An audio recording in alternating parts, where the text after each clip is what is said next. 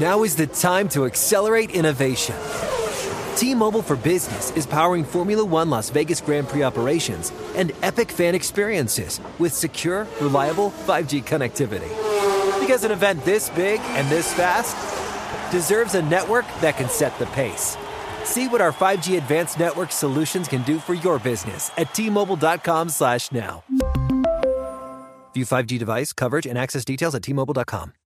This is Tracy V. Wilson from Stuff You Missed in History class. The national sales event is on at your Toyota dealer, making now the perfect time to get a great deal on a dependable new car. Like a legendary Camry built for performance and available with all wheel drive, you can count on your new Camry to get anywhere you need to go. Or check out an affordable and reliable Corolla with a trim for every lifestyle. From the hip sedan to the sporty hatchback, there's a Corolla built just for you. Check out more national sales event deals when you visit buyatoyota.com. Toyota, let's go places.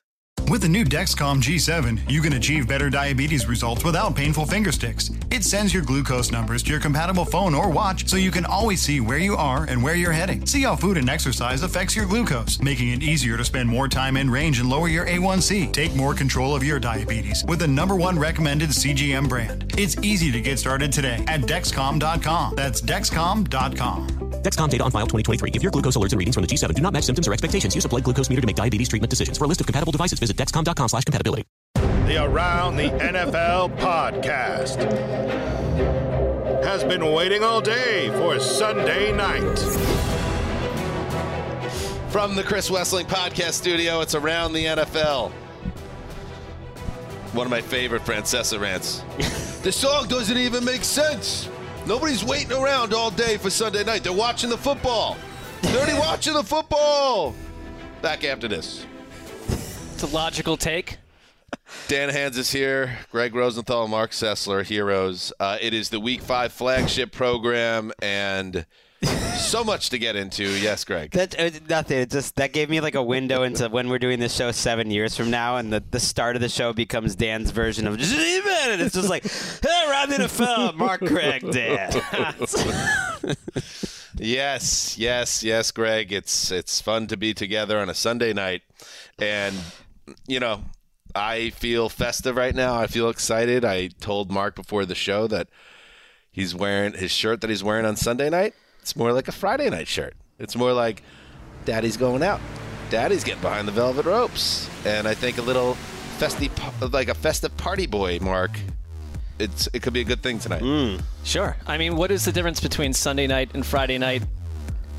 If unless you make it a difference, I, I see no boundaries. Well, for viewers on YouTube, uh, they can check Marc out. You know, being the change he wants to see in men's fashion, and then right next to him, I look like it's uh, Saturday morning, and I'm not going to leave the house. You are also the change that you want to see in Yeah, fashion. I've noticed fair. a lot of That's fair. fashion. Uh, new roads with you over the last couple of years, And Gregg. don't forget, it's also this show is available on the NFL channel. Yeah. So, good to know. It is. Many games are played today. Our job today is to take you through them all uh, and explain why the NFL is what it is at this moment in time. Week five, uh, we had another um, big time, big time fun game in London. So I feel like why don't we start there? Let's do it. Let's head. We're back from England, but the NFL had more business to do. So let us head to the hot toddy where the Giants and Packers did battle. Rodgers in a shotgun set. Seven seconds to go. Giants by five. Rodgers back to throw. Spins away from pressure. Under pressure again. Dances to his right. Now he gets hit from behind and gets whacked and fumbles the football. Recovered by the Packers, but that is it. Ball game over. The New York Giants have come to London and rang the bell of the Green Bay Packers 27 22. Ooh, Bob Papa.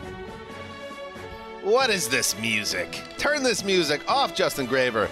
This is it's it's on, bro. It's on in New York City. Turn this up in my headphones.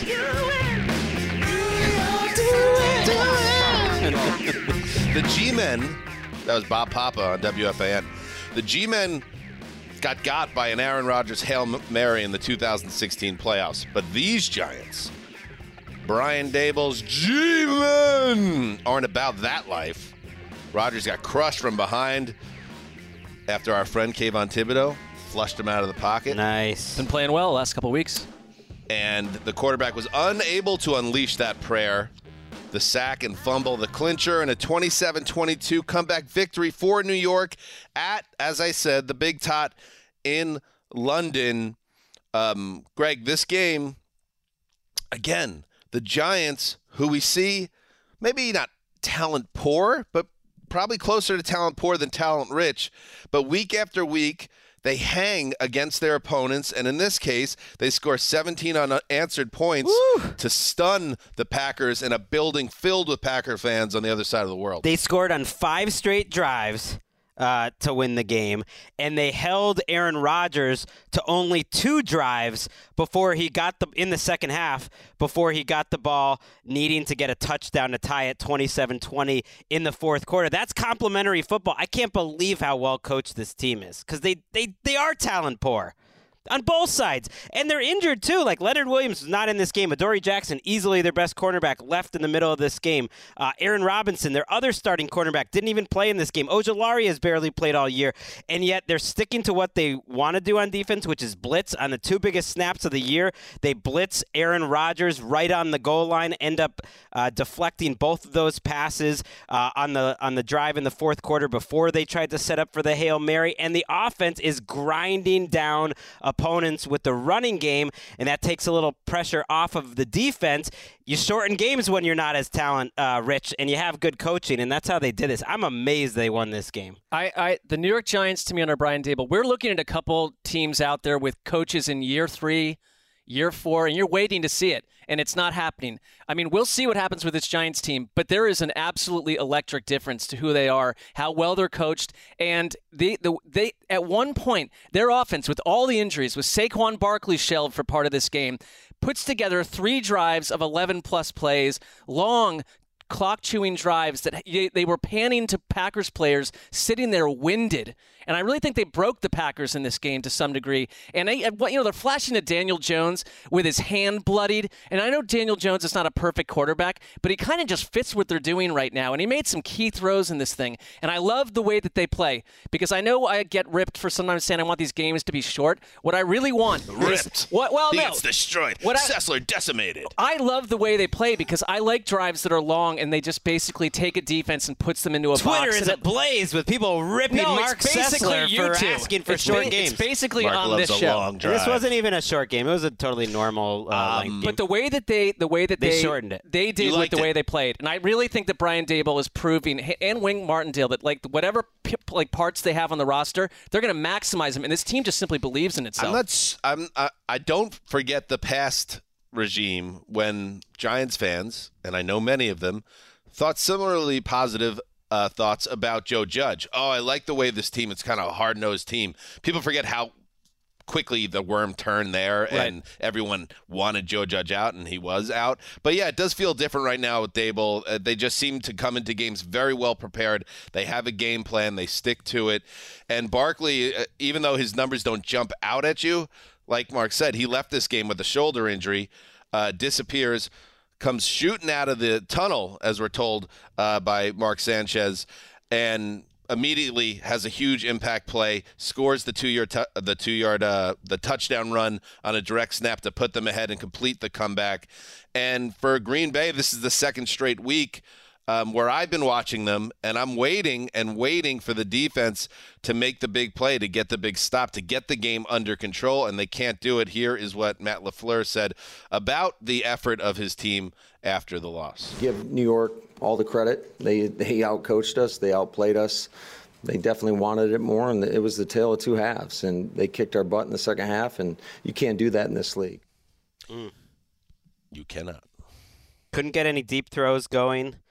0 for 6. Uh, they've actually had plenty of explosive plays. They- They're just a weird team right now, but I think their defense is soft. And we came into the year thinking this is going to be the best Packers defense in a while. It's loaded on paper. Devondre Campbell not playing as well. Rasul Douglas, who had a killer penalty in, the, in this game, not playing as well uh, as a year ago. Like, I, on paper, they look great. And then in the fourth quarter, they feel like you can kind of push them around a little bit. Yeah, I agree with that. Um, and I- and I'll say this though, I'll say this.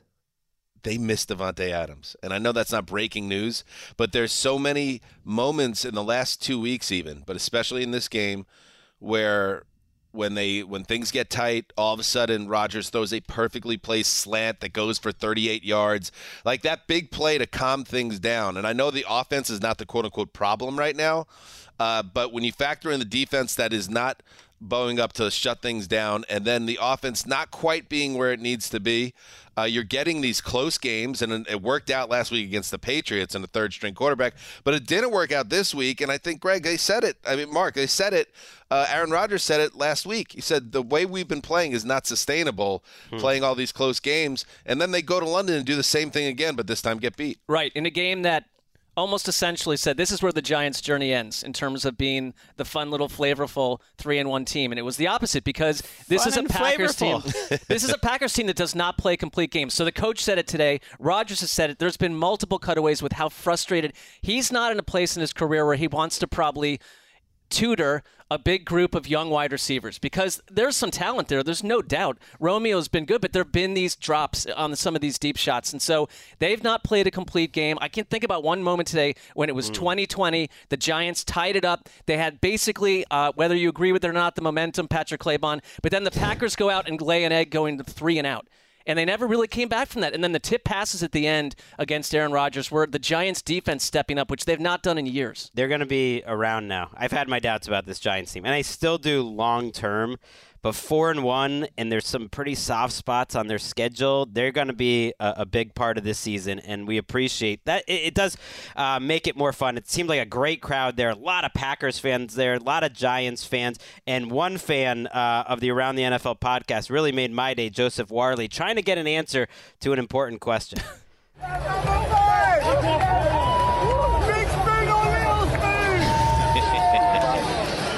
They asked Daboll, big spoon or little spoon, as he's running off hey, the field. coach, big spoon or little spoon? I, I don't know if you happen to see a separate Daboll video of him running off. It was, it was, it made me fired up. He was like getting the crowd going as he's going into the tunnel, as if he was like the best player on the team, and he was going crazy. I love it. Big and spoon, by just the way. Just in terms of you know, context for people that don't know, in the middle of the summer, Kayvon Thibodeaux was in this very studio, and Marc asked uh, Kayvon Thibodeaux if Brian Daboll was a front spoon or back spoon type of dude. And Kayvon Thibodeaux looked at Marc like he had an elbow growing out of his forehead. He did, and I mean, I still want the answer to that question. I think we, I know the answer. I have a theory without proof. Right. Yeah. Yeah, without proof. Nice job by the Giants. The Packers asking some questions. Now the Giants have um, got off to a uh, four and one start now. Last time they were five and zero oh was 2009. I think that was the year that Plaxico shot himself in the leg at the club and everything went to hell. Um, could the Eagles? Could the Eagles improve to five and zero? Oh? Mm. Here we go. 43-yard attempt. The ball is spotted. The kick is underway, and the kick is no, no good. good. You missed It's no, no. good. It is wide right. No. No good. He missed it. The officials hesitated,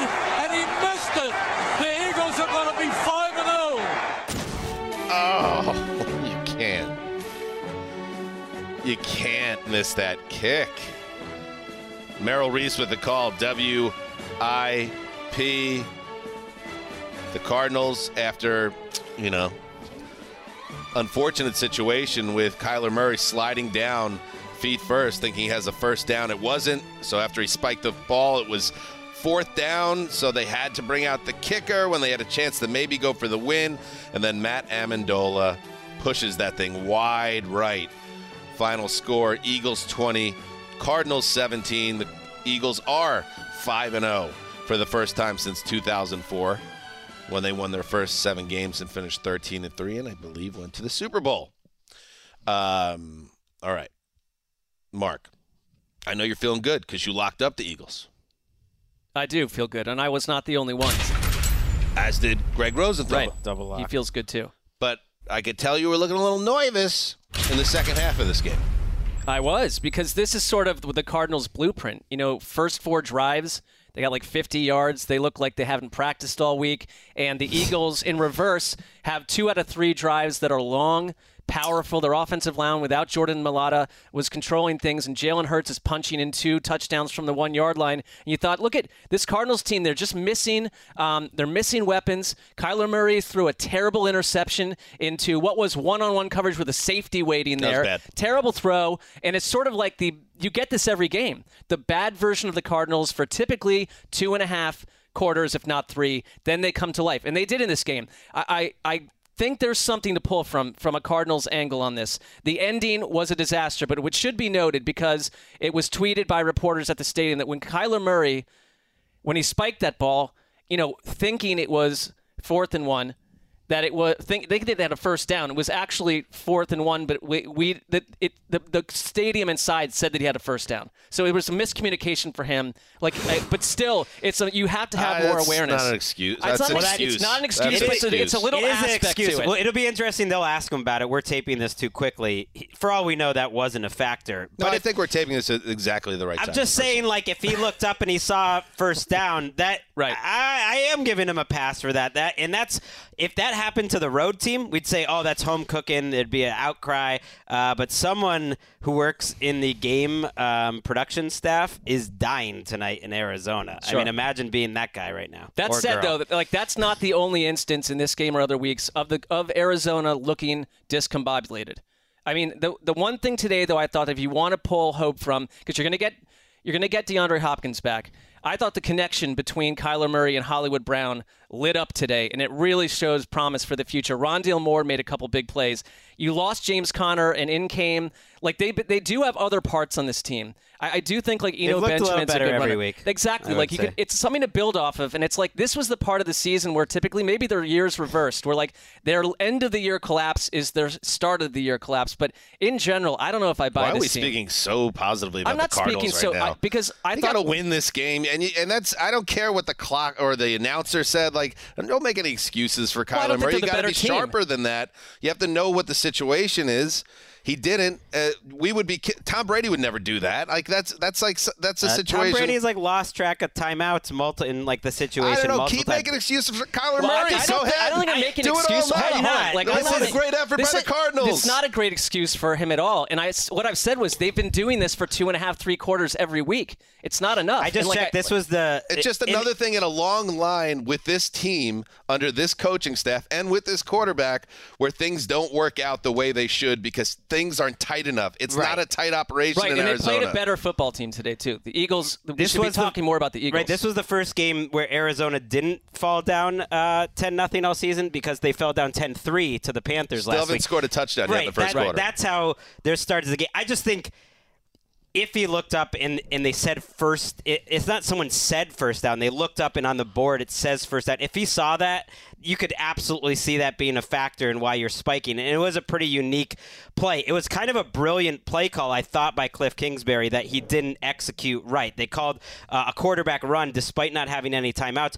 But if you got the first down, if he had dove head first or gotten the actual well, first that's down, part of it Right, too. no, that's that- my that- point. yeah, That he is the part of he like started Ky- his slide before the He- yeah, marker. He clearly could have gotten He- it physically. this is part all. of the Kyler Murray thing that I on, find don't, let's- frustrating. Don't straw man this because it's like There's I- no straw man I mean, here. Kyler I just Murray, see, I hear excuses being made for this. Just guy. I don't think one so. We're calling play. them discombobulated, disorganized for three quarters a week. They're a Yeah. hot mess, but they've gotten a little bit better on offense each week too. In And on certain defense, moments, I was amazed. Their defense did a good job today. I'm amazed. they were amazing today. I agree with you guys. I, I don't mean that. I just mean they've looked a little watch it. more.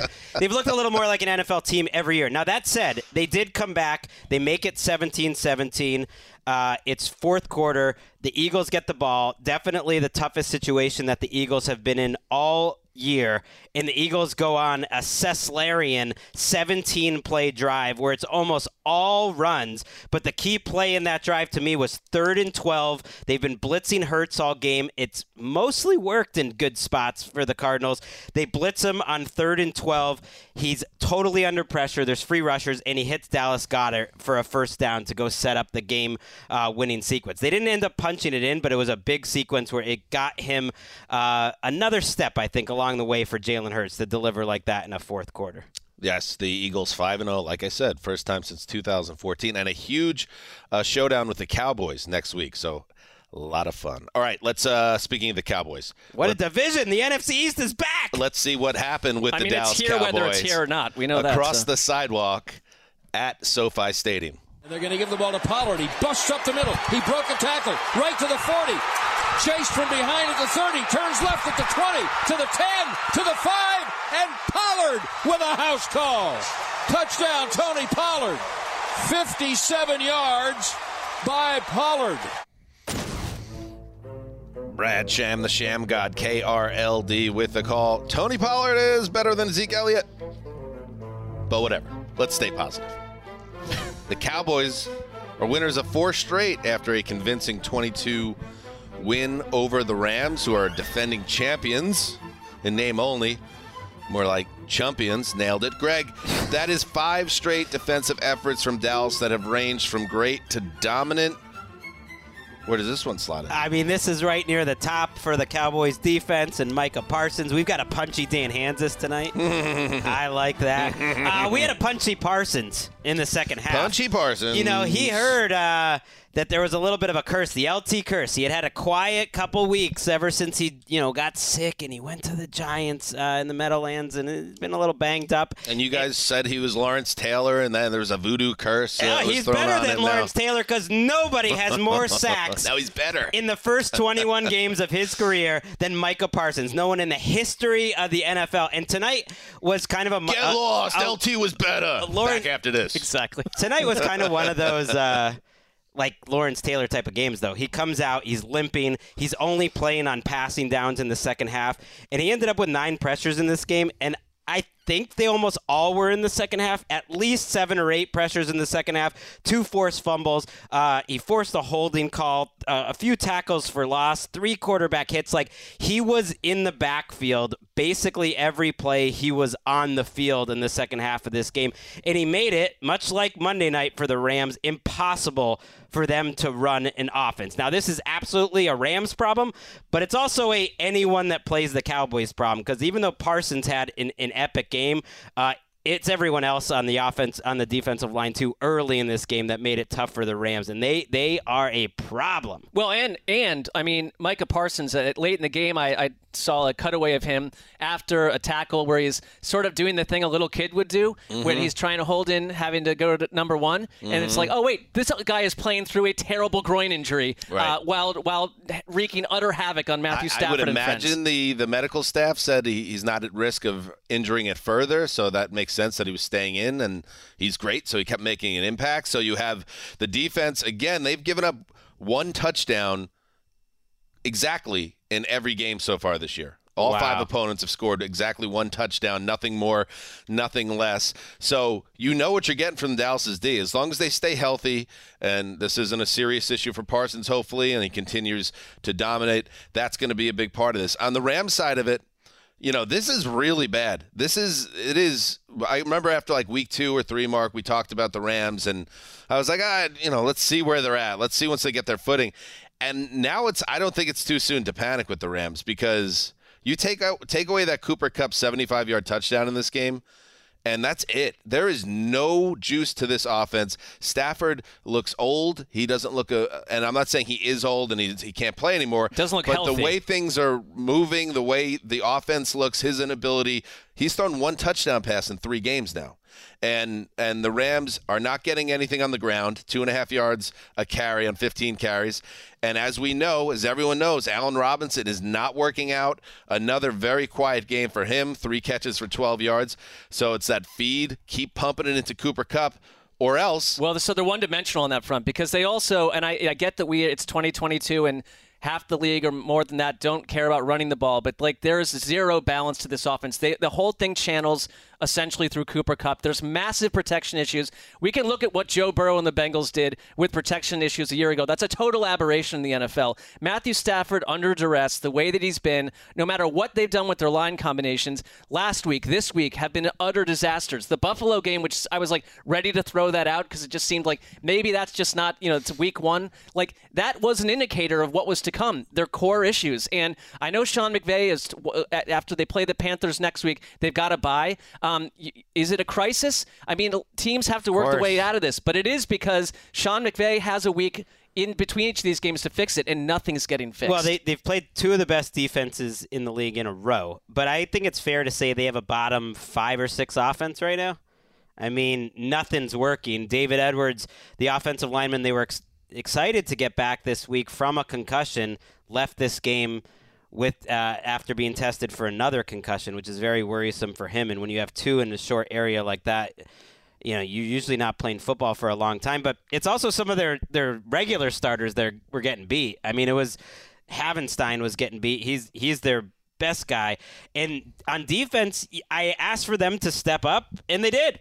I mean, the defense gave up only 15 points in this game, and three of those were on a, a, turnover that they basically stopped and held up in the red zone. So the defense did everything they could. They did give up a couple uh, plays. We listened to the Pollard play, but I'm not going to kill the defense on a day 239 where, yards. Right when Cooper Rush barely got over 100 yards. 239. I mean, you are playing Cooper Rush, who's played well, but it's a backup quarterback. Right, but so. they they got pressure. They made a couple plays. Uh, you mentioned the Kupp play for 75 yards. Tutu Atwell, they, that was they, the other one. They took yep. out of mothballs, and, and he had a 54 yarder, but they're just very limited right now.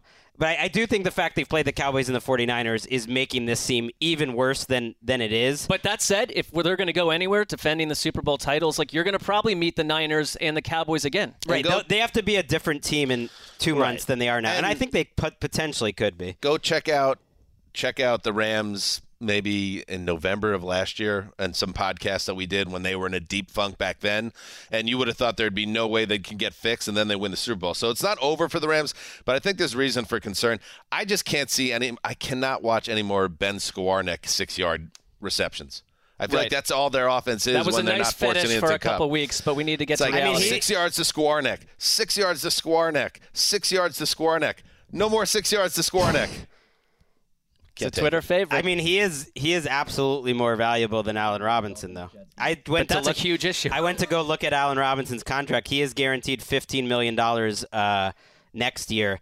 The biggest moment this offseason. Granted, there there Como were se dice bundago? just just in, like there's been some, there's some crazy moves happen this offseason, but just in terms of a sliding doors moment, Von Miller taking that extra money from the Bills when they came in hot at the very end and the Rams then pivoting and deciding to use that money on Allen Robinson was a devastating and one trade Robert Woods was a devastating one-two punch uh, in a row. Mm-hmm. All right, so we talked about the Giants, the Gosh, G-men. Dak could be back for Eagles Cowboys. It was perfect. This is Take perfect. your time, By the way, Dak. this is perfect because Cooper Rush had 102 Hey. yards. It's like okay, let's bring Dak It's back. it's Let's- time. yeah, but it's time. even if if Cooper Rush never threw another pass, if they ever won a ring, he should be first in line. Fitted for a ring. He saved them. I mean, how Yeah. about the quarterback who, in theory, won the ring? good to have a great defense. It's good to have Nick Shook. Let's get to our next game. Josh handles it, back to throw, pocket collapsing, fires a deep one downfield looking for Gabe Davis, makes the catch at midfield. He's going to sail into the end zone. Gabe Davis at the 20, at the 10, touchdown. Holy mackerel, 98 yards, touchdown. Gabe Davis on third and 10 at their own two. That's the way to start. Holy mackerel. It's good to have Gabe Davis. John Murphy with the call. WGR. That is that's that Gabe Davis. Nice to see you, buddy. Facing a third and ten, backed up at his own two. First drive of the game, Josh Allen went deep. Davis caught it in stride, 98 yards to the house. He added another long touchdown in the second quarter, and the route was on. Final score 38 Bills, 3 Steelers. How far the Pittsburgh football team has fallen in Western New York. Shooky, here he is, our buddy. Shook, the Bills are in full flight, and it's a breathtaking watch. Sure, sure is breathtaking, especially when you see them on their own two yard line to start the game. And then there goes Gabe Davis down the middle of the field, streaking down the field. Mm. Josh Allen delivers a beautiful pass to him. 98 yards later, they're on the board. And that was just the start. They were operating. I, I explained that though. Why you're saying it again now? I, well, I, think he did it in his own Oh, way. He did it in his own wonderful You're way. on Dan's radar. We- Dan's a little punchy. Nick doesn't know, but Dan's a little punchy. And if ever you uh, the the pipe has to worry about Dan coming at him, it's tonight. I don't think the Pipe ever has to worry about me or really anyone else connected to the NFL media group. Pipe, uh, yes, but that was even more impressive. Pipe was that uh, he's cutting that throw that spiraled through 20 mile per hour gusting winds.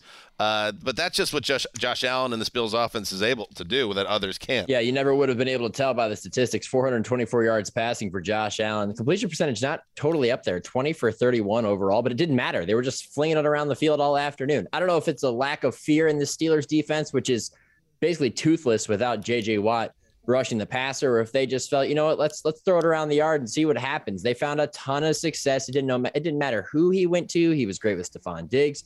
Uh, Khalil Shakir got his first career touchdown today, three catches for 75 yards. No matter where they went, it worked to perfection. This is the Bills at their peak. This is what we expect from them offensively on a week by week basis. And I, and, you know, again, like like I said, against this Pittsburgh defense, uh, you know, they really took advantage. I'm kind of worried about where the Steelers are defensively right now, more than I was even weeks before. Shooky, Allen threw for 348 in the first half. Yeah. And this is, wow. I know TJ Watt's out, and they're now 0 and 8 in games where Watt misses with injury. So you can't you can't not factor that in. And I know Minkah Fitzpatrick was also banged up in this game. But let's hear from Mike Tomlin. This is the wor- worst loss of the Mike Tomlin era, and it's just more evidence of how different things are now. Post Ben, post a lot of things at one and four. Satisfied with the effort? We just got smashed. Like, what are we talking about here, guys? And if you're watching oh. on uh, on YouTube or the NFL channel, you see the intensity uh, in Tomlin's eyes. This uh, this is this was a non-competitive game that was over, really, boys, from the jump on the 98-yard touchdown. It never it never felt like a real game. I mean, shook. It's a tough spot, obviously, for Kenny Pickett. Uh, I, I, the minute that they named him the starter, you kind of look at their schedule and you thought this Bills defense and this whole situation is uh, going to be rough. I mean, how did he look to you? I thought at least what I liked about him there was a couple moments where he took that one hit where they threw him to the ground and like his leg bent and he got up and just was like this guy Dirty is hit. this guy is like not going to take it sitting down. I think there's a, that's what I kind of love about his character and his kind of fire. Yeah, it reminded me of Joe Burrow's week 2 Thursday night performance in his rookie year against the Browns in which they dropped him back and threw the ball over 50 times. They dropped Kenny Pickett back and threw the ball 52 times today. It's really speaks to the fact that their offensive line is still not blocking well enough to run the ball consistently. Their running game is non-existent again, and they also dug themselves a big enough hole that they had to throw the football. And yet, you know, for the lack of points, I thought Kenny did look good. That interception was probably his worst throw of the day, but he had some really nice connections, some near fantastic completions uh, with, with some of these receivers. So they just barely got a foot out of bounds, that type of thing. I like what I see from him. I think you should be very encouraged by him. It's just the fact that they didn't play good enough football as a team to really show that off today. He's still way better than Mitch Trubisky already. I'm, I'm just going to say that right now. And Tony Romo spent a lot of the broadcast raving. You shouldn't be this good this early. You shouldn't be this decisive. That's who Kenny Pickett is. It's who he was in college, and I expect him to be that guy going forward. It's just they need to have more balanced offense to really show that off. This Bills defense is a problem for the rest of the AFC. It's actually, I, I think it's one of the most meaningful developments of the first five weeks because ultimately, this first five weeks, what is it really going to tell us about who wins the Super Bowl? But I think their defense is even better than I expected, despite injuries coming into the year, and I think it's just going to make it even tougher uh, to go there and, and win in the playoffs. All right, Shooky. So the Bills keep rolling they give Zeus or something to think about when it comes to the power rankings. They got them at number two. Like you have a lot to think about. The best team in football. I kind of think they are. I think I don't want to be disrespectful to the Eagles, but I think that's anyway. fine. The Eagles fans will. I mean, the way well. that you speak about the Cardinals and the fact that they came within a, a kick that's of you know competing with the Eagles today, I, I think I you mean, you've had your answer. We're handing out lollipops to the Cardinals today. no, we're not. We were not. Hey, Shooky, do you want to talk about the Browns? Marc, we were not. no, I'm annoyed by that take because it's not accurate. This is hey, you brought it back up. This is the cross I bear, guys. I'm I'm bearing the Panthers cross this year, and I'll bear the Browns cross. All right, let's hit it. The highlights of Browns Chargers. Play clock down to four. Snap. Kick is up, and it is no good. No good. He pushed it right. Yeah, money. The Chargers are going to get out of here with a win. And man, DJ, you want to talk about the wow. skin of your Be a teeth. professional DJ. I mean, DJ worked for the Browns and it didn't go great from what I recall. So maybe there's a little. I, I mean, he moved on to a, uh, the Ravens, which is a more successful All place right. for him He's to got go. a scratch. Yeah, look at his He leg, just like laughing at them, just laughing at them. Uh, Matt Money Smith. It's good to hear Matt Money Smith's uh, voice It on our is. show. I just want to say that's nice. Our friend. And Daniel Jeremiah with the call KYSR. Brandon Staley owes Cade York a beer. The Browns kicker missed a 54 yard field goal with 11 seconds to play. allowing the Chargers to hold on for a 30 to 28 win. That miss came after Staley, the Chargers coach, who likes to play fast and loose, went for it on fourth down um, near midfield, setting up what would have been a crushing loss for the Chargers. And yet, Shooky, uh, let me tee up Marc on this one.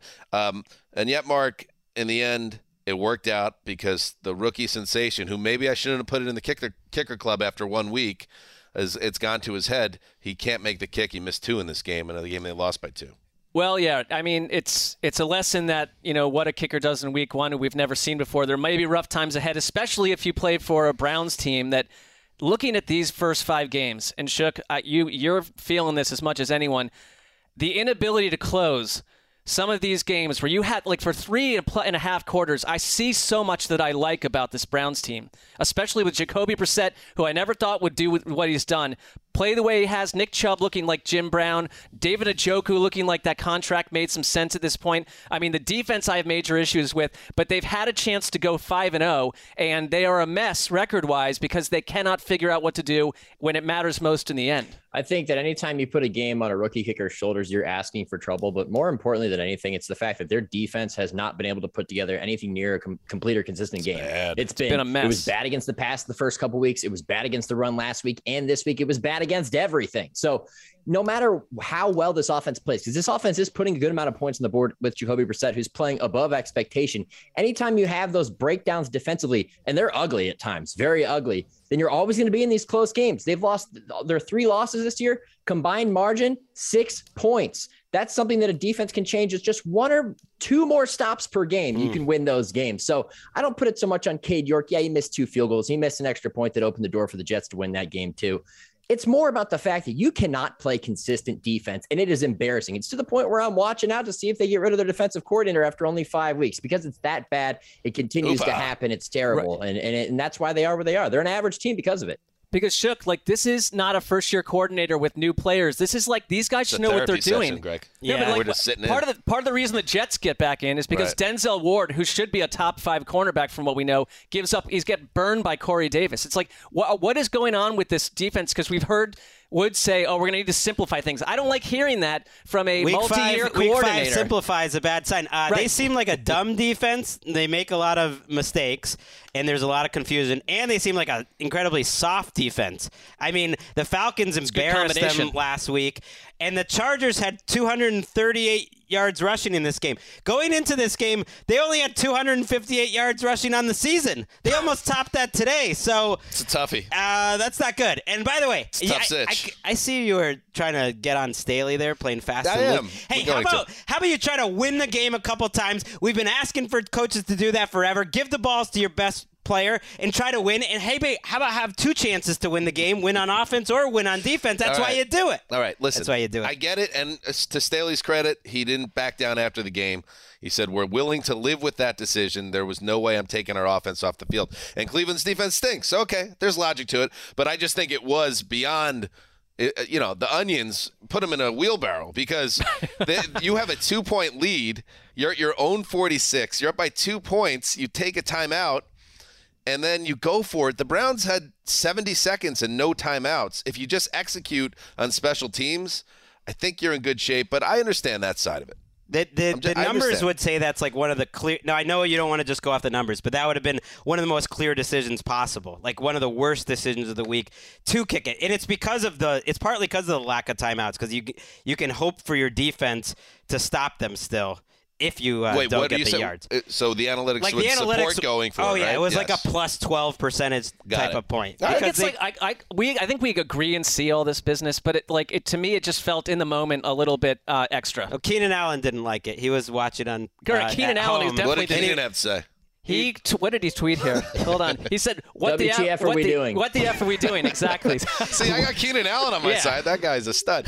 Um, all right, Shooky. any other thoughts of a game where the teams combined for 908 total yards, 53 first downs, and your boy Jake Brisket has uh, thrown just three interceptions all season, but man, he chooses In killer spots. He chooses uh, the, They've all, yeah, quite time. They've all come in inside the them. last three minutes of the game. Last three minutes of the game, he's thrown all of them. But you know what? I've agreed with Gregg a lot in my life, Mm-hmm. in, including agreeing with him uh, on his decision to hire me way back in 2014. Was a great one. I've never agreed with him more than in this three minutes Oh, right here. Thanks, Nick. That was good. Didn't know where you were going with that, but I liked it. Well, we'll see if see if you're on the show next week, Nick. All right, Nick Punchy. Shook. Your Jets are, are a winning team, and you're punchy, Dan. I, love know. it. Uh, I love you, Nick, and uh, we'll see you next week, buddy. All right, guys. All right, we'll take a break, and then we will get to those New York. Don't you go against those analytics, Dan. Never. I wouldn't. I wouldn't dare. We'll be right back. This is Holly Fry from Stuff You Missed in History class. The national sales event is on at your Toyota dealer, making now the perfect time to get a great deal on a dependable new SUV, like an adventure ready RAV4. Available with all wheel drive, your new RAV4 is built for performance on any terrain, from the road to the trails. And with plenty of passenger and cargo space, plus available tech like wireless charging, you and your entire crew can stay connected. Or check out a stylish and comfortable Highlander with three spacious rows of seating for up to eight passengers. And with available features like the panoramic moonroof, you can sit back, enjoy the wide open views with your whole family. Plus, both RAV4s and Highlanders are available in hybrid models, so no matter your style, you can drive efficiently and save on gas. So visit your local Toyota dealer and check out amazing national sales event deals on RAVs, Highlanders, and more when you visit buyatoyota.com. Toyota, let's go places. Whether it's your first time betting or you've been gambling for years, have a plan and know the game. Be aware of the rules and odds before you gamble. Set a budget and never gamble with money you can't afford to lose. Take a break and consider teaming up with trusted friends to help you stick to your budget. Remember, if you or a loved one has a gambling problem, call 1 800 Gambler 24 7 or go to helpmygamblingproblem.org for free confidential services. Okay, quick math. The less your business spends on operations, on multiple systems, on delivering your product or service, the more margin you have and the more money you keep. Obvious. But with higher expenses on materials, employees, distribution, and borrowing, everything costs more. So to reduce costs and headaches, smart businesses are graduating to NetSuite by Oracle. NetSuite is the number one cloud financial system, bringing accounting, financial management, inventory, HR into one platform with one source of truth. With NetSuite, you reduce IT costs because NetSuite lives in the cloud with no hardware required, accessed from anywhere. You cut the cost of maintaining multiple systems because you've got one unified business management suite. And you're improving efficiency by bringing all your major business processes into one platform, slashing manual tasks and errors. Over 37,000 companies have already made the move. So do the math. See how you'll profit with NetSuite. Now through April 15th, NetSuite is offering a one-of-a-kind flexible financing program. Head to netsuite.com slash stereo right now. netsuite.com slash stereo. netsuite.com slash stereo. To the swamps of Jersey. Play action. Thompson looks downfield. Under pressure. Lost the football. He was sacked. It's scooped up by Quinnen Williams. He's at the five-yard line before he's brought down. The Jets with a strip sack. Quinnen Williams ends up with the recovery. First and goal, Jets. Mmm. Do you hear that? Well, you hear that. You deserve it. 40 burger bongos. No, not just I deserve it. Jets fans deserve that. You hear the buzz? Hear the buzz in the building at MetLife Stadium when Carl Lawson ices that game with the strip sack of the third string quarterback of the Dolphins? Whatever. Bob Wischusen with the call. Big play after big play. That was the story of the fourth quarter uh, between the Jets and Dolphins. The Jets making all the big plays, Miami giving them all up, and it ended with 40 17. The Jets beat the Dolphins, who were 3 and 0, now 3 and 2. And as I said, you had uh, Tua didn't even travel with the team as he continues his recovery from the concussion. Teddy Bridgewater steps in on the first uh, series. Sauce Gardner blitzes off the edge, untouched, whacks Bridgewater in the end zone for a intentional grounding safety, and Bridgewater suffers an elbow injury, gets examined for a concussion. He gets ruled out, so he is out. So Skylar Thompson, who was a preseason star, steps in, and he was fine. I mean, he wasn't He wasn't lights out, as you wouldn't expect him to be, but he wasn't the reason Miami lost this game either, in my opinion. Uh, what happened here was the Jets jumped out to a, a big lead early, and Miami gets things under control to the point where early in the fourth quarter, they're lining up for a field goal with a chance to go ahead, and every Jets fan is thinking the same thing. I can't believe we're going to blow this game with this situation, Terron Ar- Armstead also went out for the Dolphins early in this game with a toe injury, their star left tackle. And yet the field goal is missed. And then with Breece Hall leading the way, the Jets offense Woo-wee. takes over, and then the defense gets the stops. And all of a sudden, like I said, Marc, there's juice around the Jets. I don't know if they're frisky, I don't know if they're spicy, but they don't suck. Uh, They don't suck and this is interesting. They're this at is an least interesting frisky development. at the very least. They are certainly frisky. I think they are, um, you know, just over the hillside. Exists spicy. Go to go to Lambeau Field next week. And go to get a dub, and you're spicy. The reason I think they are because Is- like so spicy's definitely better than frisky, is what we're I saying. I think it's a matter of opinion. I, I tend to think you graduate from frisky to spicy. I, I tend to agree with you. I think Yeah. frisky is also a, a mood that comes and goes. Uh, spicy, if you're spicy, you're just spicy. Spicy food stays spicy for the most part. That's what the Can you- Jets are. Can you can you say spicy a few more times? I, I mean, I'll we say, are it, I'll say it definitely a lot cutting for this team because this definitely cutting team, that. this team has uh, sucked wind for as long as we've been doing the show. Outside of that fraudulent ten and six year, It wasn't couple- fraudulent. Well, whatever it was, it ended in a fraudulent. Yes, it did. This is actually, I think, The a day where you could say ever. it is a big win for Joe Douglas, who, you know, Joe Douglas gets a lot of praise, and it's like we haven't seen it in wins, but his picked players are starting to become the core of this team. Like Breece Hall today, uh, Sauce Gardner. I mean, it wasn't so much today, but Garrett Wilson's been good. Zach Wilson, after last week, he played a steady game today. It looks like today. It's like you can see the makings of a real team, and we finally, I thought, got the Robert Saleh that we got Sala, a little Sala, bit Sala. on the Niners sideline that I think helped get him a job because the guy was total fire, and here he was, was today up. very pumped up, and he should be because I think they you put all this work into this, and you go through the seasons, and it's like last year was so rough. You've had injury situations with your wannabe starting quarterback this year already. Got to deal with Joe Flacco, and this happens today. I don't really care for the Dolphins side of it that much because it doesn't really matter. It's just the Jets probably learning we can win games. Yes, That matters. and that was they've stolen the, the the three wins that they have all came two comebacks in the fourth quarter, and then this game where they almost let a game get away, and then they just imposed their will on an opponent and, and blew them out of the building. So these are encouraging signs of growth. I think there's some swagger that starts to build with a, a young team, and the Jets are one of the younger teams in the league.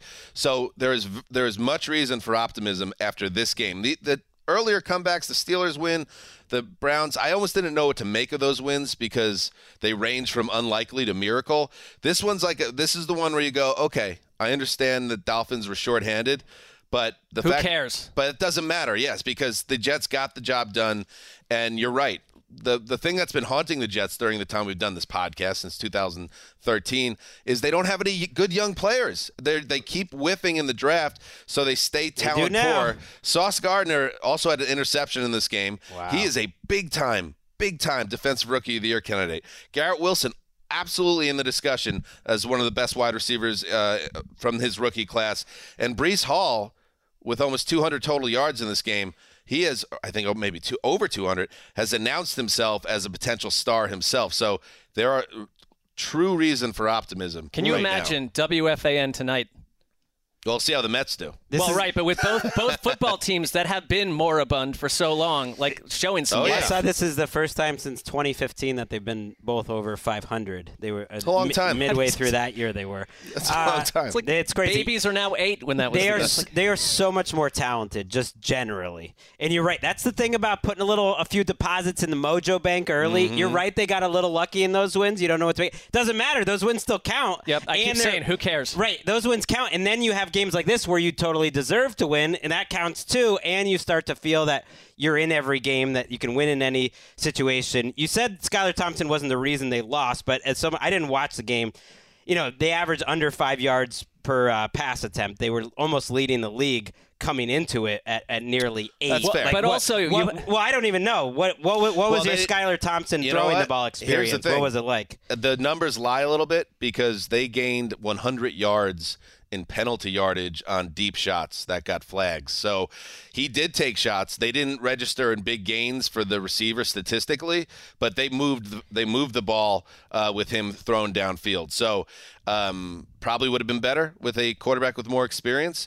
But again, like they just got beat on both sides of the ball in the last quarter of the game and turned it Well, into they got to worry if they, if they don't have you know their top two quarterbacks next week. They uh, they also could be without Xavier Howard, who missed this game, their top cornerback, and then the Armstead injury. That's been a recurring injury, and they mentioned that it was a situation where they wanted to get him out early because they have a plan of like a specialist he's going to see in New York, and that that's their big time left tackle who's missed a ton of games over the last five years for the Saints. It's one of the reasons the Saints didn't want to. They can't him. have an injury without it becoming like a total like unsolved mystery scenario. And and, and uh, in that uh, vein, I, I do want to say the NFL has the new concussion protocol, and you saw with Teddy in this game, he had no um, concussion symptoms. He passed every test, but because a spotter saw him stumble, he was removed from the game, and that was enough to take him out. And now you could either tell me that's the NFL making improvements, or you could say some corrective steering has been done to the point where we're not letting guys play when they're symptom free and telling the coaching staff, I'm ready and I want to go in. This is all fallout from the Tua injury and the back to back. And we announced games. this rule change this weekend, so you better believe we're going to find a way to give you an example of it on Sunday. Especially if it's a Dolphins quarterback. Well, I think the whole idea is that guys can pass the test and be symptom free and be very much at risk for uh, a head injury. Like you can look like you've you, the, the players have shown they know how to pass these tests basically when they still are in having a problem. So they're erring now I on the side of That, caution. that remains murky still in terms of like t- you asked the question: What happens in January if a spotter thinks that Patrick Mahomes took a misstep? Is he out of a playoff game? I, I mean, it's, I just guess it's, there's you know hopefully we don't find out, but uh, yes, that's that's something to track in the post Tua world after his head injury. Let's move now to the Superdome where Geno Mania looks to keep running strong. From the right hash mark, Taysom Hill keeps it, looks for first down, and he's got it. And he's got room to run. 50, 40, 30, 20. Will he get caught from behind? That is going to be a touchdown. Taysom Hill. Taysom TD. 60 yards. Uh, Mike Hoss with the call, WWL. I don't know how Taysom didn't get caught there. He, he was running out of gas and he's looking behind him, uh, wait, waiting to be tackled. Just never got tackled, so he goes into the end zone. One of three touchdowns for Hill. Taysom Hill still doing things, including that 60 yarder in the fourth quarter. He threw a touchdown pass. The Saints snap a three game losing streak with a much needed 39 32 win over the Seahawks. Greggy, Hill has always been a polarizing player, um, but in this game, he kind of saved their butts. he has been great this year. He has been the most consistent part of their offense. This isn't just a one game thing. Now, four touchdowns in one game. Also went one for one as a passer. You mentioned for a touchdown, so that's his fourth. That that's pretty unique. Uh, but he's been very valuable for a really disjointed offense. And I know uh, someone could come at me with some numbers, but it feels to me like practically every time Taysom Hill has come into a game this year, like great things have happened. He's their only answer in the red zone. Uh, defenses have not had an answer for him. He's just a great power runner, and he almost never throws the ball. So teams know he's going to run, and this offensive line is blown up holes for him, and he was crucial in finishing those drives. But he also was their kick returner because Deonte Harty got hurt, and he had some pretty good kick returns. Mm. And oh, by the way, when they're trying to seal the game, I think it was on a Kamara run. They had Taysom Hill in at fullback, and he blows open uh, a huge hole, knocking out a Seahawks linebacker. It's like I was thinking about Chris Wesseling, and I was thinking about Marc in that first Taysom Hill year where you guys were fascinated What? by him and enjoying it. And this was like an ultimate Taysom Hill It's game. crazy It that it came great. like in a show, a post Sean Payton universe. But I had that sandwich bet that one year where I think I said he would score five or more touchdowns, and you kind of there was an elongated journey to get to that. I mean, it almost happened all in one day here. Yeah, it's. I remember there was that playoff game. I think it was a playoff loss where we were saying To the best player was on the field was Taysom Hill. and It was. was just like ah. You but, like you don't like that stuff, but he was. but it's been like a meandering journey ever since uh, for Right. Hill. So, but to see him, you know, carry this team and Andy Dalton, Gregg, what was uh, what do we see from him? Because I know Jameis Winston has been now out a couple weeks, and it's very kind of murky his timetable. Do you think Dalton is doing anything to hold on to this job? Yes. Or do you think it's his job? Yes, just because I think they're just going to see how it keeps going. He's been far from perfect in both these games. I think he looks similar to a week ago, where he's a little late on a couple throws. He had a bad interception. They also dropped a couple passes. He wasn't like the answer, but everything makes a little more sense with him.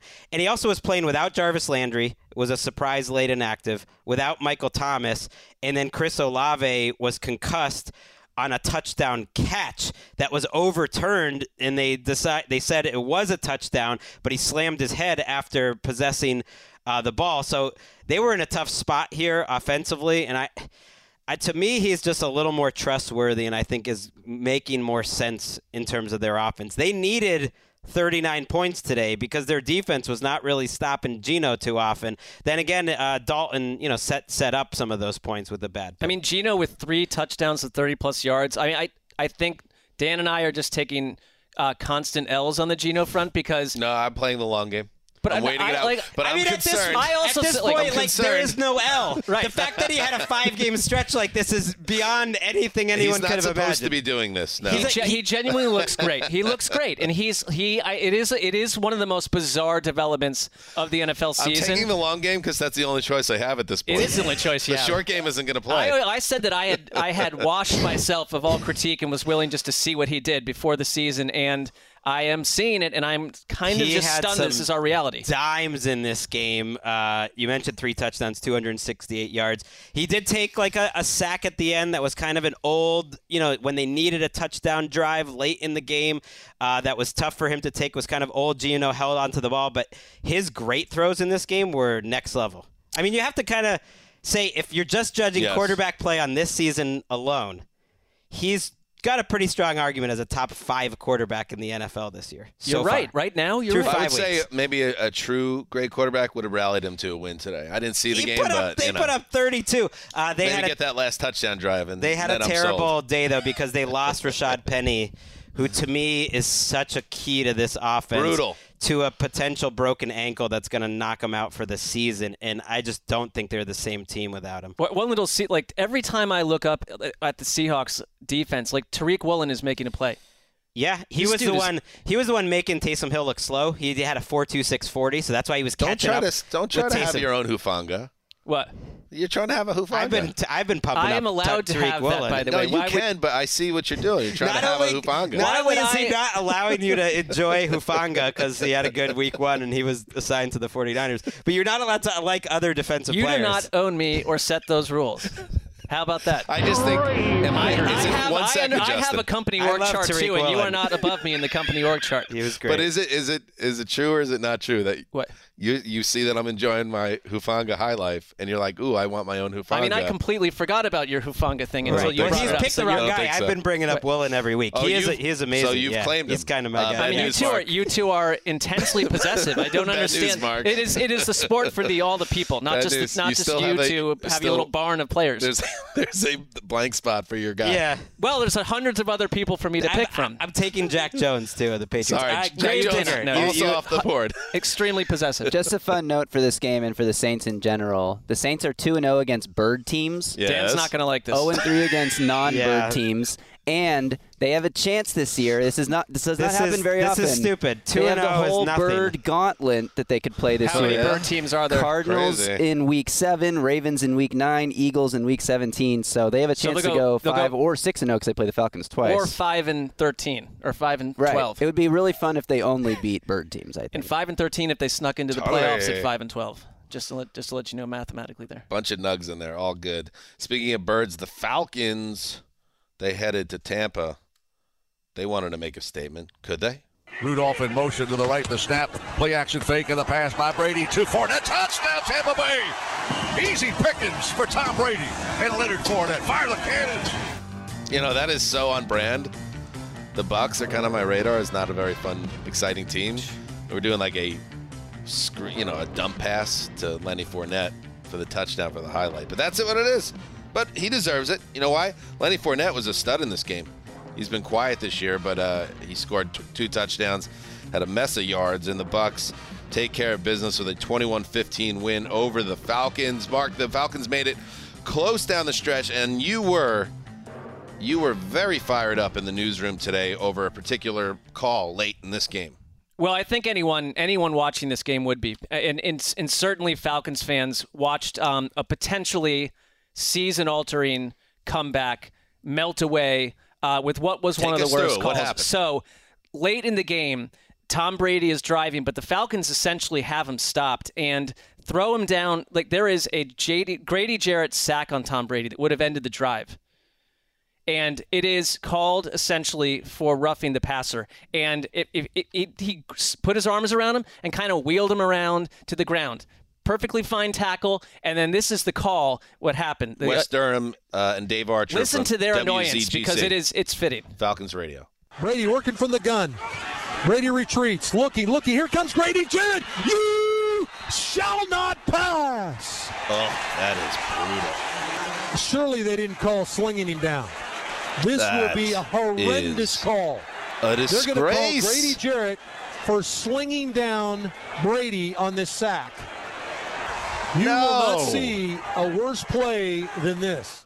Speak, speak to it. That's a disgrace. I mean, we're watching that on the video here, and it just it's I it it was unbelievable. And that drive It's not also even close, Marc. Not even close. That drive also had a, a, a third and four call where the Bucs had the ball, and AJ Terrell was called for holding. That was a completely bizarre holding call. And then even later, this even this went against. This went against the Bucs, but there was a deep shot that should have been pass interference. So that the calls were Humana. all over the place, and it seemed like this was almost a makeup call of some sort. But it hmm. completely changed the game and allowed the Bucs to go on to win. When the with the Falcons, like they've done in other games, were growing spicier and spicier, and they did not have Cordarrelle Patterson. They did Frisky not or have Kyle. spicy? They're frisky. They they are, I guess, to me, I want to see them as spicy Should because we have a spicy, frisky conversation on Tuesday I think we show? need to I think because it's I don't. time. I think we We've all been have our putting it different off long ideas. enough. It's time to have that conversation. And even before I mean, when I having said it right now. even before when I said I had my definition of of You just spicy. I just I see it as all sorts of things both ways. Okay. But the Falcons, I Tune in mean, just that. had to be so frustrated because this should have they I mean, they still would have had to score a touchdown.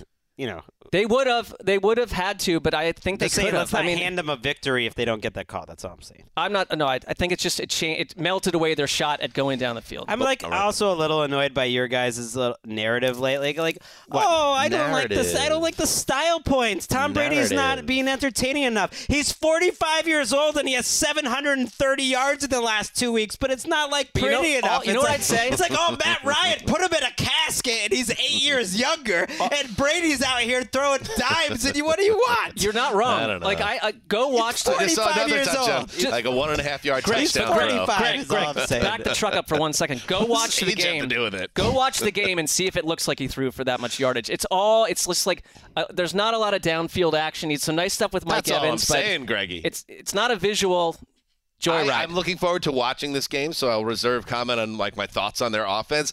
But I'd love to see a couple of those like patented Tommy Boy spirals, 50 yards down the field, the Chris Godwin catches in stride for 70. You're just not seeing a lot of explosiveness from the offense. But I guess I, I know. hear what you're saying. I'm saying this man is 45 years old, putting up That I 350 yards a week. But what just is- like, I don't know what should we keep bring up his age. We've already Yeah. we've already because we he's know that doing doesn't matter something no one's ever done in the history of the sport. So I'm You're missing I'm- my point. I'm grading him on a different curve. Now, I, I don't I think you're separating Brady, who's throwing the ball well, from the the way that it is to watch this offense. It's just something is a downtick from p- la- past Marc, years. no doubt. um, there was a boy who ran onto the field and according to the associated press was tackled hard by security personnel. This feels like something that would spring from your imagination or maybe it's the boy inside you running onto the field so it wasn't even a real person. Anyway do you have anything on this? I mean, I, I think if, you know I had predicted in our uh, October fourth something was going to happen by then predictions that a streaker would happen at the Rams.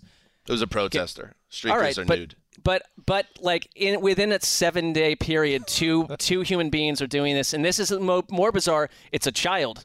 Wait, no one has a, p- a- a video of this? Are we? I Are don't we? think you- we don't got a small should. child getting slammed I don't to the think ground you by should. security. Let's I not bury the I wanna see it. The Oh, I security got guard it. Goes, "Oh, it. here's Oh. a ten-year-old boy. I'm gonna slam him to the turf." Uh, I mean, to me, if if you run on the field, the the laws of uh, the The society mother, don't apply. apparently, the mother Age doesn't matter. I read that the mother uh, said that he was 10, but the official said n- he's older than 10. And then they said, "Hey, mom, why are the kids on the field?" She's like, "I got a lot of kids here. Right. I lost track of this one." How would the security official know by like, sight that he was older than 10? But This kid, yeah, this kid had some pretty good lateral quickness, so I I don't think you could cut him any slack. Hey, ma, how about we uh, don't take all the kids to the game if we can't account for them? right, limit the selection of Uh, who's he going. got body rocked. All They right. would have called a penalty on that if someone did that to. Tom well, what Brady. is this? Security man is meant to body rock people when they when they. I'm not I'm not siding with him necessarily. I side with children. And they did ask Tom about that BS call, and he said, "Hey, I don't, I don't, I don't make the calls," which is what I would say doesn't. too. So, all right, let's Doesn't take a break. We'll be right back. This is Holly Fry from Stuff You Missed in History class. The national sales event is on at your Toyota dealer, making now the perfect time to get a great deal on a dependable new SUV, like an adventure ready RAV4. Available with all wheel drive, your new RAV4 is built for performance on any terrain, from the road to the trails. And with plenty of passenger and cargo space, plus available tech like wireless charging, you and your entire crew can stay connected. Or check out a stylish and comfortable Highlander with three spacious rows of seating for up to eight passengers. And with available features like the panoramic moonroof, you can sit back, enjoy the wide open views with your whole family. Plus, both RAV4s and Highlanders are available in hybrid models, so no matter your style, you can drive efficiently and save on gas. So visit your local Toyota dealer and check out amazing national sales event deals on RAVs, Highlanders, and more when you visit buyatoyota.com. Toyota, let's go places. Whether it's your first time betting or you've been gambling for years, have a plan and know the game. Be aware of the rules and odds before you gamble. Set a budget and never gamble with money you can't afford to lose. Take a break and consider teaming up with trusted friends to help you stick to your budget. Remember, if you or a loved one has a gambling problem, call 1 800 Gambler 24 7 or go to helpmygamblingproblem.org for free confidential services. Okay, quick math. The less your business spends on operations, on multiple systems, on delivering your product or service, the more margin you have and the more money you keep. Obvious. But with higher expenses on materials, employees, distribution, and borrowing, everything costs more. So to reduce costs and headaches, smart businesses are graduating to NetSuite by Oracle. NetSuite is the number one cloud financial system, bringing accounting, financial management, inventory, HR into one platform with one source of truth. With NetSuite, you reduce IT costs because NetSuite lives in the cloud with no hardware required, accessed from anywhere. You cut the cost of maintaining multiple systems because you've got one unified business management suite. And you're improving efficiency by bringing all your major business processes into one platform, slashing manual tasks and errors. Over 37,000 companies have already made the move. So do the math. See how you'll profit with NetSuite. Now through April 15th, NetSuite is offering a one-of-a-kind flexible financing program. Head to netsuite.com slash stereo right now. netsuite.com slash stereo. netsuite.com slash stereo. All right, let's move on and check in with the team of ATN. They have to, they have to do something. I mean, they did something to Foxborough. Steady the hands, he takes the snap. He is going to look to play it out. He's chased by Judon. Going to the left. Oh, Go, go, no. It's scooped up. Dugger has it. Foot race to the 35-30. Dugger's in the clear to the 10. End zone bound. High stepping, leaping,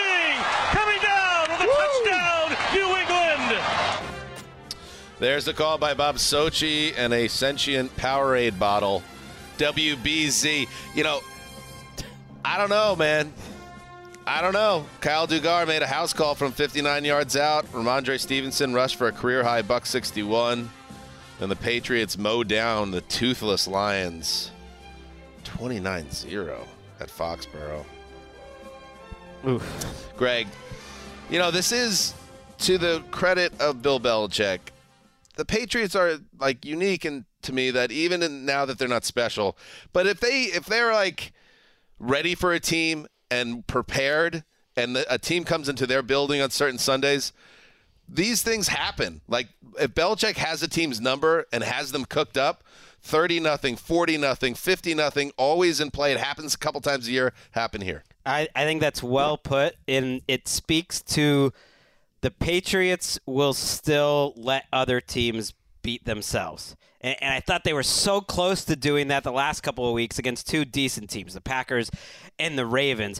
But when they play a team like the Lions, who are ready to beat themselves, they let it happen. And defensively, Bill Belichick had Jared Goff in a vice grip. I mean, I was having Super Bowl flashbacks. They got very aggressive with their pressures, and Jared Goff didn't know where it was coming from. This offense, which uh, had scored the most points of any in the league, did not know what to do, and Goff was holding the ball and having that sort of Goffian type of game to the point that Dan Campbell's comment to the sideline reporter coming out of halftime was like, Jared just needs to relax back there. And I was like, Uh-oh. ooh, don't say that publicly. Uh, he did not relax back there. Is this a Matt Patricia revenge game? They would it would have been positioned the other way, I think, if they if they had lost. I'm sure the Lions let's, players want Let's to get hear, after and again, the team of around the NFL. Oh my Since we named them the team of around the NFL, are winless in three games. To me, it's uh, it's about as as bad as it gets. I mean, this is the worst. You know, this is where we're at, and sometimes uh, it's going to get it's going to get bad before it gets better. And and uh, you know, I believe we hit rock bottom, and so, so now the only place to go is back up. What is happening to you, Dan? Can, uh, can I? No, play play the Vince McMahon one. The That's way the way it, it led right into Patricia was br- Play the other brilliant one again. I wanna producing. hear Oh, I'm sorry, Lions fans. Hey man, this this, this is was, a bummer. This the was Lions are not bottom. doing well. This was Is rock it rock bottom? Because I mean, I think so. I think they're gonna these- bounce back. I guess these things can always get worse. Twenty nine nothing is pretty bad against the Patriots team that's starting a third string quarterback. It's and the uh, the one thing that I wrote about it in the power rankings last week is like we knew the defense has all sorts of problems, and we saw it again in this game. Uh, but the offense had been scoring 35 points a game, and the concern was what if that comes back down to earth and the defense stays bad? Then you're one of the worst teams in the league. And that's what they look like. You know, based on the score, that's that's what they seem like in They- this game. they- a factory of sadness. they went 0 for 6 on fourth downs, uh, so that was uh, a factor. Like Wow. they were moving the ball. That's the most fourth downs anyone's ever attempted. No one had ever topped five uh, without doing it, uh, without gaining one before. Jack Jones is a thing. This rookie cornerback is a playmaker Can't for the have him, Patriots, and and Matthew Judon has Can't been. him. Yeah, you can't have Jack Jones. I don't. I'm not playing this game with the two of you Second straight throughout week. the entire episode. And uh, Matthew Judon is having a monstrous season. That was his strip sack. He had two sacks Yeah. in this game. He has a sack in every single game this season. And yeah, you mentioned Zappe. Oh, by the way, the third string quarterback goes 17 for 21, 188, and his interception only came because Nelson Agholor uh, starts playing volleyball That with is the so ball. Patriots, by the way. Yeah, It's I- almost like all the hand wringing about the coaching staff being in tatters. This is a well coached team that's going to make the most of what they have. The AFC East is back. How about that? This is the best. I, I don't think the Patriots are going to be major factors, but I think they're going to be a tough out. And and uh, this is a team, They are a a nice division little, full of they're a nice outs. little berserker. Yeah. Let us head to Landover. Wentz takes the snap, looking, throwing, intercepted, intercepted. David Long, and the Titans have shut down the Commanders. That was the big play, and it came What a play. on the last play, and that's three in a row. Never a doubt. I doubt it. Mike Keith, WGFX, with the call. David Long Jr. intercepted Carson Wentz at the one yard line with six seconds to play, allowing the Tennessee Titans to escape with their third win in a row 21 17 over the Commanders. Gravedigger, you know what? Listen, don't look now, but all of a sudden Titans are in first place. Everybody else stinks. The AFC South seems to be in good order for you, but I'm sure you were white knuckling this one with the rest of Titans Nation uh, when Carson Wentz had them at the one, right? Well, here's the thing Carson Wentz had gone the entire game without making a mistake. Do. So as a Titans fan, Yeah. you're like, it's coming. Here comes the I interception. I had locked up your Titans, and even I was standing next to Greggy in the newsroom. We were watching it, and I was like, "No, he's gonna botch us. He's Carson Wentz. It's coming. It's coming." And after he nearly threw one pick, then he threw the one that iced Hmm. on the, next game. play. Yep. And this was a pretty ugly game overall. I feel like lots of sacks, lots of holding penalties. Both offenses struggling to move the ball. Titans score seven points in the second half, which is the most points they've scored in the second half since week one. So that was a, an improvement, I guess. Um, both teams really banged up on the offensive line, so it felt like both quarterbacks were under pressure the entire game, and that was just Let's see it's not if fun uh, to watch. Just I'm going to check right now in real time. Did these teams combine for 600 total yards of offense? Here we go. Yes, because Drum roll, for the fourth game in a row, the Titans allowed a 300-yard passer, which is the longest streak in franchise history to allow a 300-yard passer. This is such a passer. Titans game. You get outgained by 140 uh, against the Commanders, but you get out of there. That really was a great play at the end. But I don't think it's a rule just because you you can get four plays that you have to throw the ball four straight plays Well, they because it's under- Carson Wentz throwing the ball. I know they don't have a, a big timeout. They had 18 seconds when they were set up at first and goal on You could one. have put Carson Wentz in sort of a, a run pass option situation and get him out on the edge on first down. And even if he gets stuck in bounds and makes a bad decision, you can still get up to the line. Yes. You- like when he was throwing the ball, it was just waiting for the interception. Yeah. Well, it was. It reminds me of also like the Thursday night game, the way that ended with uh, Russell Wilson in straight shotgun with uh, no mo- no nobody in motion, no run pass option, and you just kind of like put yourself in a tougher situation. And with Wentz, it's like why give him so many chances to to mess with you? Where you he's a big guy, like head towards the goal line. Good things could happen. Uh, but that Shooky, I guess, uh, not Shooky, uh, Gravedigger. I think the uh, the issue that Definitely not Shooky. I would have here is Much smaller. yeah, 241 total yards for the Titans, less Yep. than four yards per play. Derrick Henry looks like Den- Derrick Henry. The big dog is still the big dog. Everything else still seems like a lot of work needs to be done. I came out of this game thinking that the only playmaker the Titans have on offense is Derrick Henry, and I kind of felt that way going in, but a- after the game, it's just so clear. They are passing him the, the ball more, and they had a brilliant screenplay set up to him where Tannehill made a nice throw through traffic to get it to him. And then on the next play, they faked a screen to Henry and came back to uh, Dontrell Hilliard on the other side, who ran into the end zone, which was a nice play. The game-winning play for the Titans was a downfield strike to Nick Westbrook-Ikhine, which was like the fourth longest play air yards attempt of the season by any team. Hmm. And it was a weird play because the cornerback for Washington just like stopped covering Westbrook like midway down the field. Like I don't know what he was suggest looking at. I would like to know why, in the middle of my Saturday, I receive a text um, with Jessica sitting in my seat here in the studio with an announcement suggesting that she's replacing me on the show because Justin's visiting this the the building with family and making plans for the future Speak to it, and the production. Well, we had a, a friends and family visit. That's a cool thing that the NFL office allows us to do on Saturdays. So I I don't think Marc has a problem with that specifically. That part seems n- nice for you. Yeah, so I brought my parents and Jessica and uh, my par- a friend, a couple that are friends with my parents that I've known my whole life here to see the studio. That's wonderful. See what I do. Are you at all concerned, Graver, that she missed Marc so much she had to like get into a place where she could physically touch something he had touched once? That's a fair question. That's a that's a an apt uh, query by Gregg.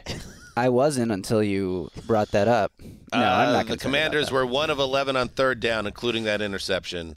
They're last in the NFC East, and you know and their first third down conversion was on that two minute The old drive. Zeuser, the old Zeuser got a little lucky there at the end. Not little lucky. Oh, never not as lucky as our Eagles lockers. Come on. No. Um, by the way, speaking of locks, so Zeuser's four and one, alone in first place, and you know the West Westling brothers. Who did they lock?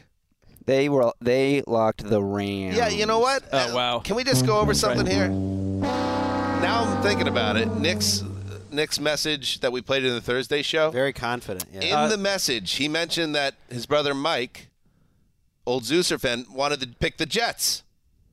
Jets won. Phil Wessling wanted to pick the Chargers. Ooh, good one. Chargers won. Eddie wanted to pick the Cowboys.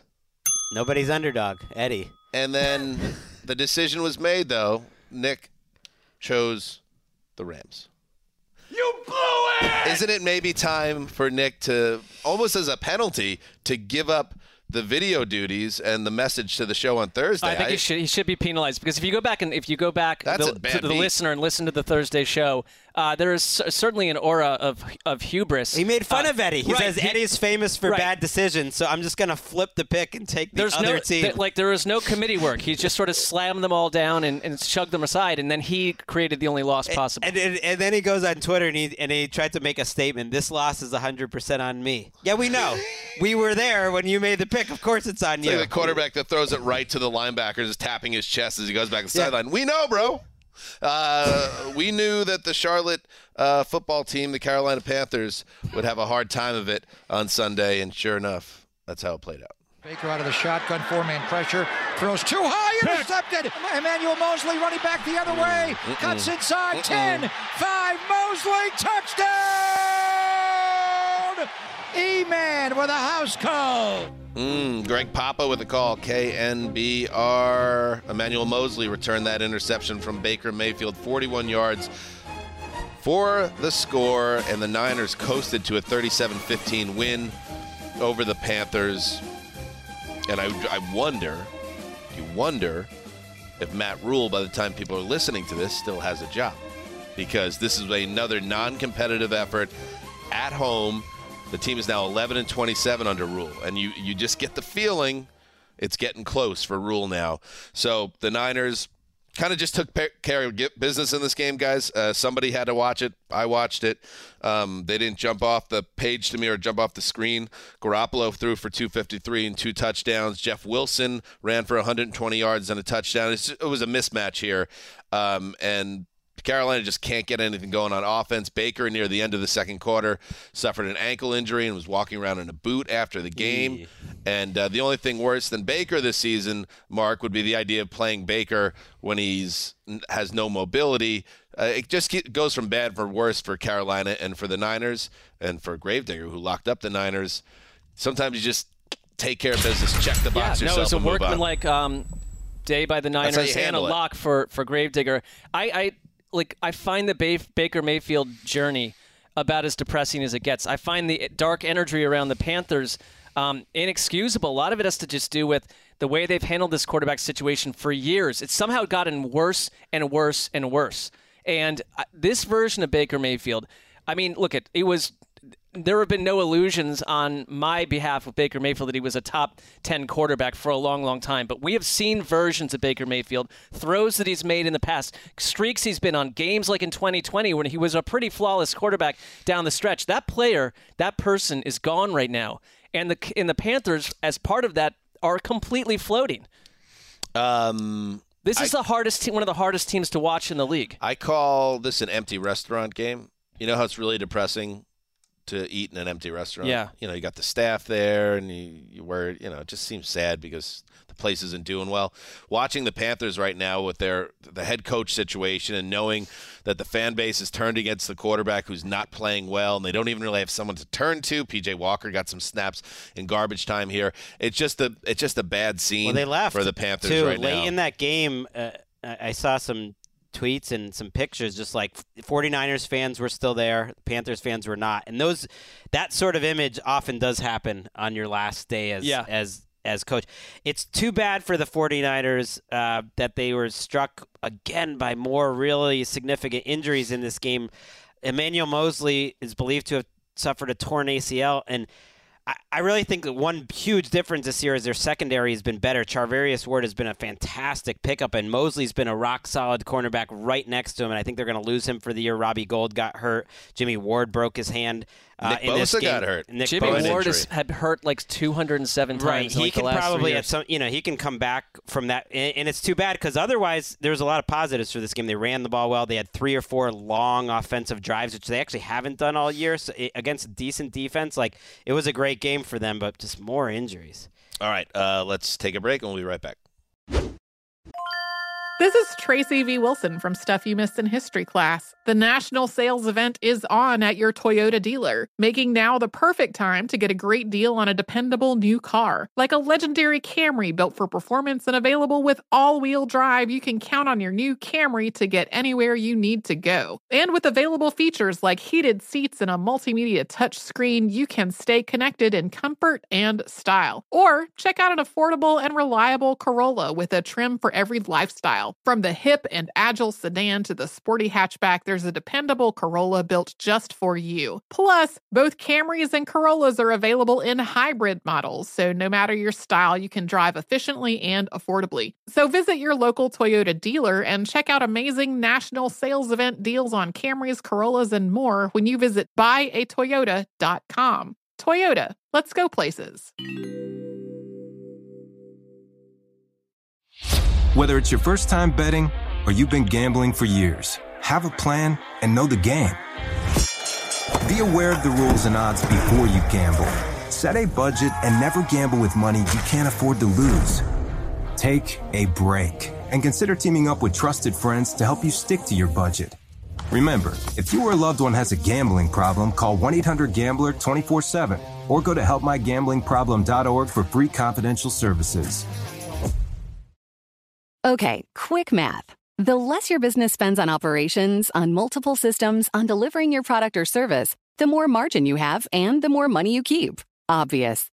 But with higher expenses on materials, employees, distribution, and borrowing, everything costs more. So to reduce costs and headaches, smart businesses are graduating to NetSuite by Oracle. NetSuite is the number one cloud financial system, bringing accounting, financial management, inventory, HR into one platform with one source of truth. With NetSuite, you reduce IT costs because NetSuite lives in the cloud with no hardware required, accessed from anywhere. You cut the cost of maintaining multiple systems because you've got one unified business management suite. And you're improving efficiency by bringing all your major business processes into one platform, slashing manual tasks and errors. Over 37,000 companies have already made the move. So do the math. See how you'll profit with NetSuite. Now through April 15th, NetSuite is offering a one-of-a-kind flexible financing program. Head to netsuite.com slash stereo right now. netsuite.com slash stereo. netsuite.com slash stereo. All right.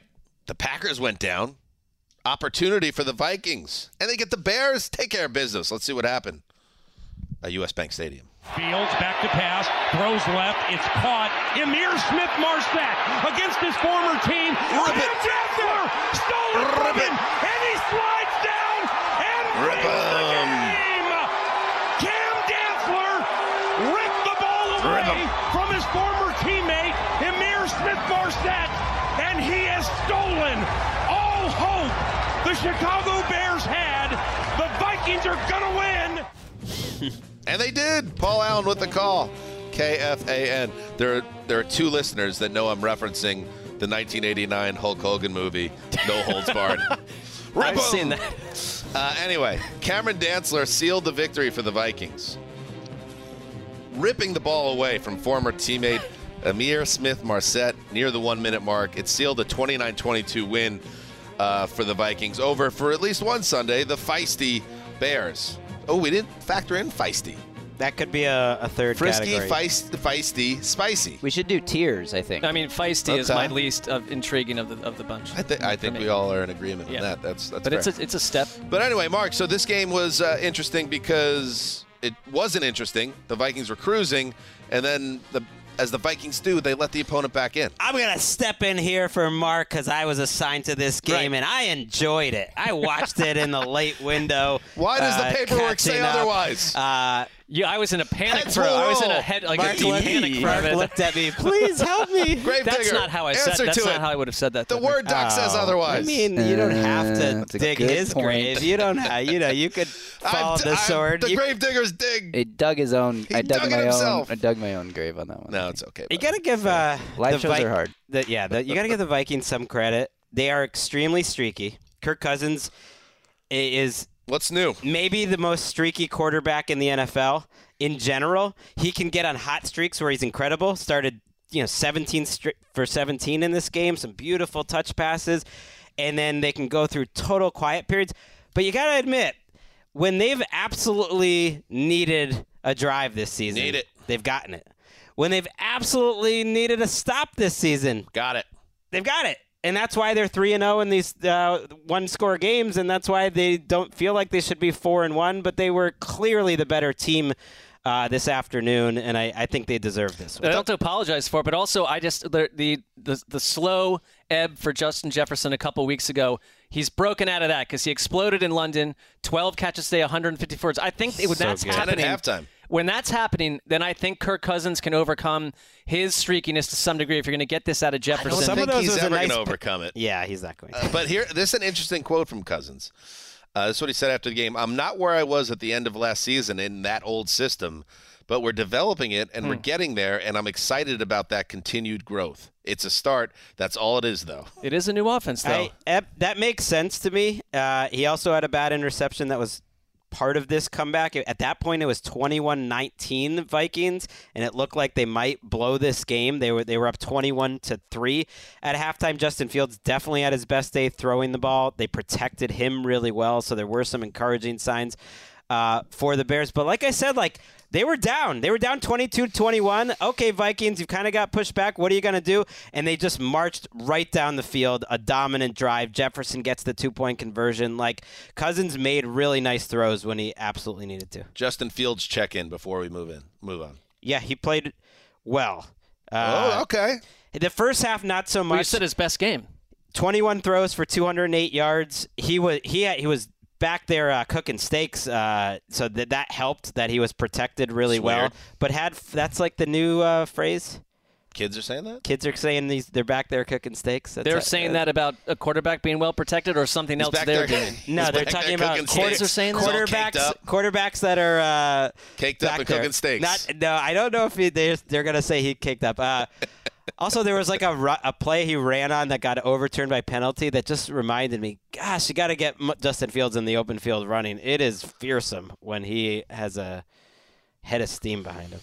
Kevin O'Connell in his bag in this game. I mean, there were Good. there were trick plays. Justin Jefferson had a nice pass. There's like a push pass to Reagor. Like everything was working for a little while. Anybody on the Minnesota defense that might fit the mold for Marc having a guy? I would not go NFC North. I thought you were gonna say, is there anyone caked up on the Vikings defense? I was like, I'm gonna have to. Well, I'm sure lot of there them. is. I'm sure they're they're they're fit individuals.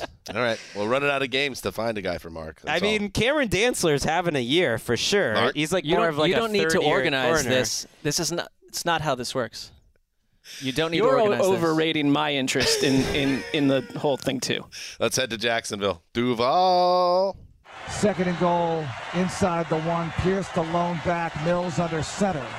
Offset eye. Handoff Pierce to the goal line. He's in. The Texans take the lead. A one yard touchdown run by Dameon Pierce. Welcome back to Gator Country. Bang. Marc Vandermeer. That's the first time we've heard his voice. K I L T. Dameon Pierce ran for 99 and a touch. A score that was set up by a 20 yard run in which he broke not one, not two, not three, not four, not five, but six tackles. And it helped allow the Texans to beat the Jaguars 13 6. They've won nine straight against the Jags. Um, It's preposterous. uh, Marc, is this your game? Yes, it is. Okay, my, my my system has been shaken. I'm powering through. It sounds like yet another masterpiece from the AFC South Division. Uh, this was. I felt like this game was roughly 11 and a half hours long. Um, when you get one of these in the early window, it can affect your Sunday. I did not allow it to. I just let it be. Good.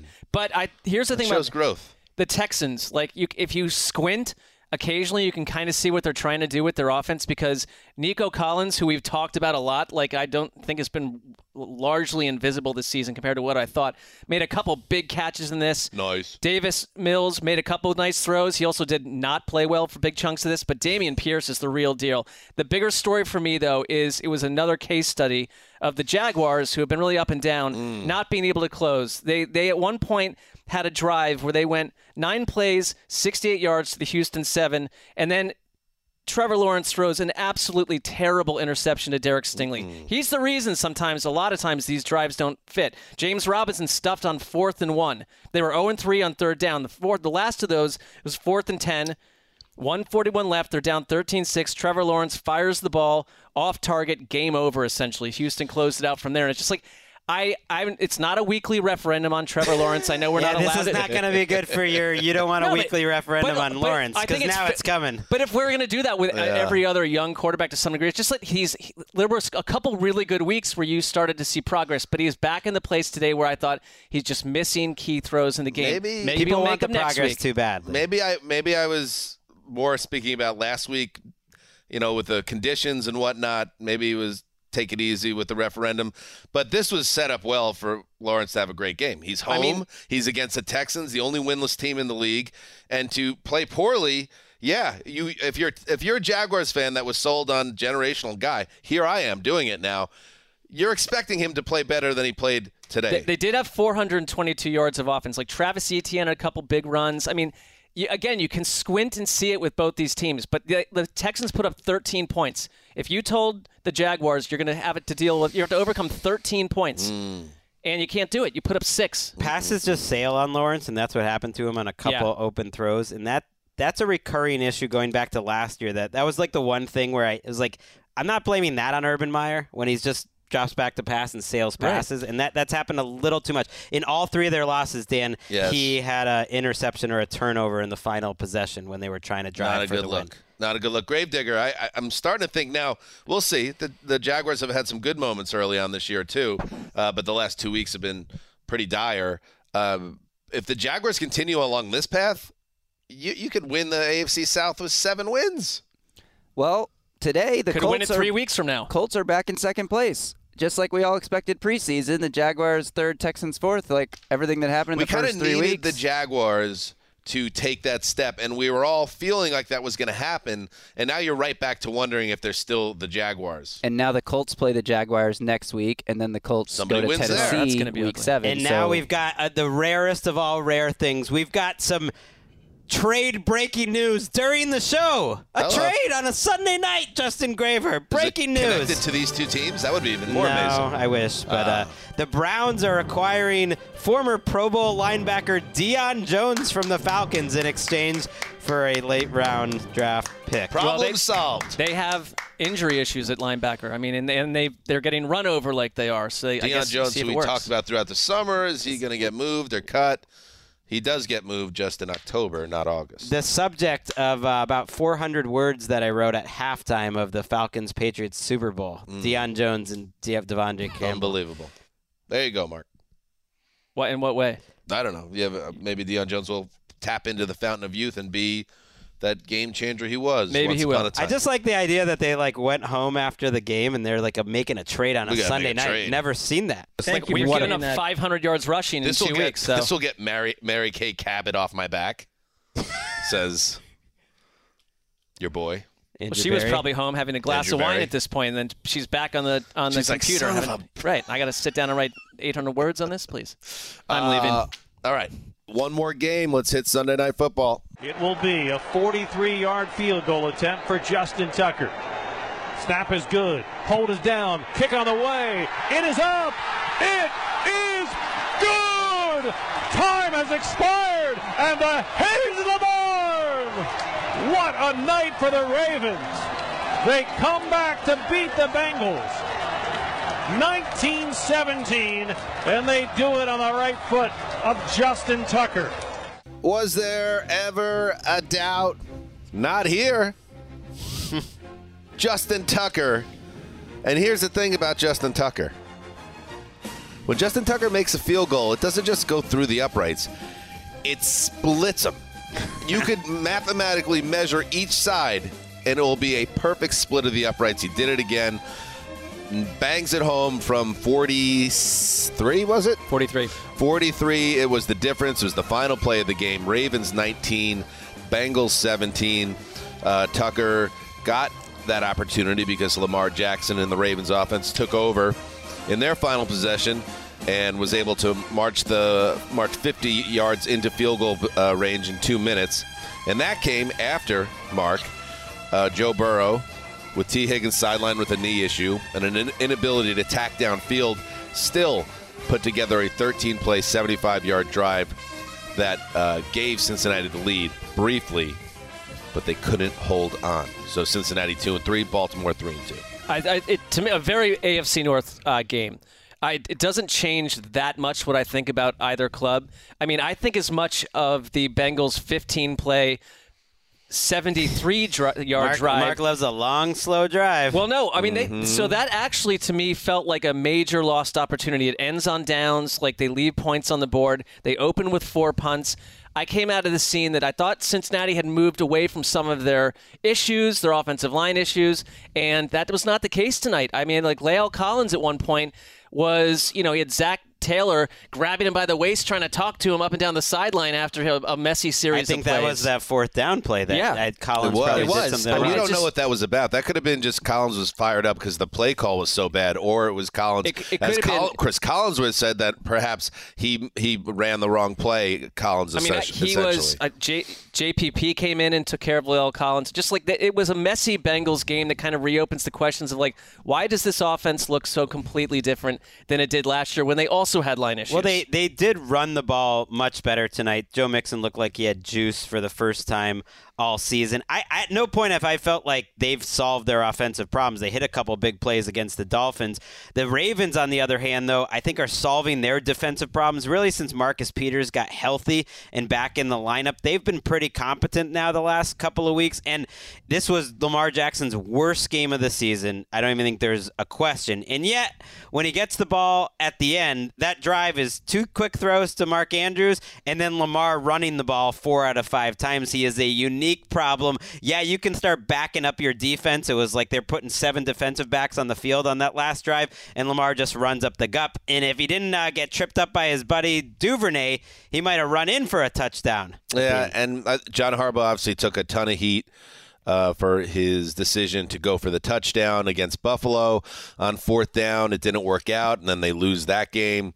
In this game, leading into the game winning possession, Baltimore's previous uh, possession, they had marched to essentially what? The goal line? They were inside the 10 yard They were line? at the three. They were at the three yard line, a fourth and about half a yard. And in that case, they decide to try to draw Cincinnati off sides and kick the field goal. So I think Harbaugh got it wrong both weeks. I think he should have uh, kicked the field goal in week four and went for the touchdown in week five. He doesn't. It ends up not costing him. But if it did, it would have been another another post game press conference where Harbaugh's taking a ton of heat. But thank God for for Justin Tucker because that's part of the greatness of Tucker. And everybody, you know, Dan's always on one about the kickers and all this on the show. But like with Tucker, people need to understand that this is You are Dan. This is this is one of the great players in NFL history um, doing his thing. So when you take over down one point, you know all we need to do is get within 55, even he hit a 58 yarder in this game as well, Justin Tucker. Just give him a chance and you'll win. And there's no other team that has that weapon. when there's teams this week especially that have the opposite of that. The Browns lost a game on a missed, botched last second field goal. The Cardinals went down in flames because of it. I mean, there's backup and incompetent kicking happening McPherson all almost over the missed place. the extra point to And, take the lead there. and you, and you, Yep, you were right. right. that McPherson is like it's not been his money for him this season. It's been a little bit more of a challenge. Tucker never has those slumps.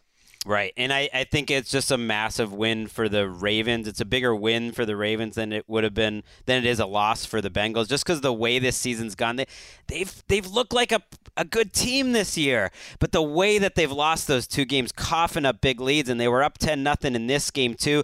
And Lamar had an ugly interception, which really changed the game, and then he missed two wide open deep shots uh, early in the second half. So it's The just second one one was a layup, the Right. second of the two. so they, it was just a game they would have been kicking themselves big time, especially after the Bengals swept them a year ago. So to pull it out, I think it just calms this season down for them. A season that they just keep having injury problems. Marcus Williams left this game, but having Ronnie Stanley back for this game and looking almost like a different player, like he lost a lot of weight. Sure, looked like They kind of rotated him in and out of the lineup. yeah, he too. was in that, but that it's just like some good signs for them. J.K. Dobbins ran hard tonight. Some good signs. And if you're the Bengals and you're going to try a Philly special, get your act together.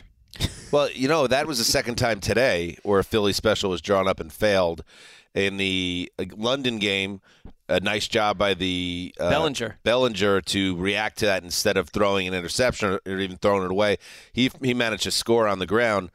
It's just not that special play to me anymore. It's kind of just it's just become part of like the NFL. All I was doing was Philly set- not so special. All Yeah, I was right? doing was just setting you up to give your What? little rigmarole about the one of the greatest plays in Super Bowl history. Well, The you know, for in Super Bowl listeners who have joined the show at some point in the last uh, four years now, and we do have a lot of new listeners. Shout Yeah. out to the Oh, new listeners. unbelievable. I mean, it's hard to keep up with some of Nouveau these riche. inside jokes. Am I right?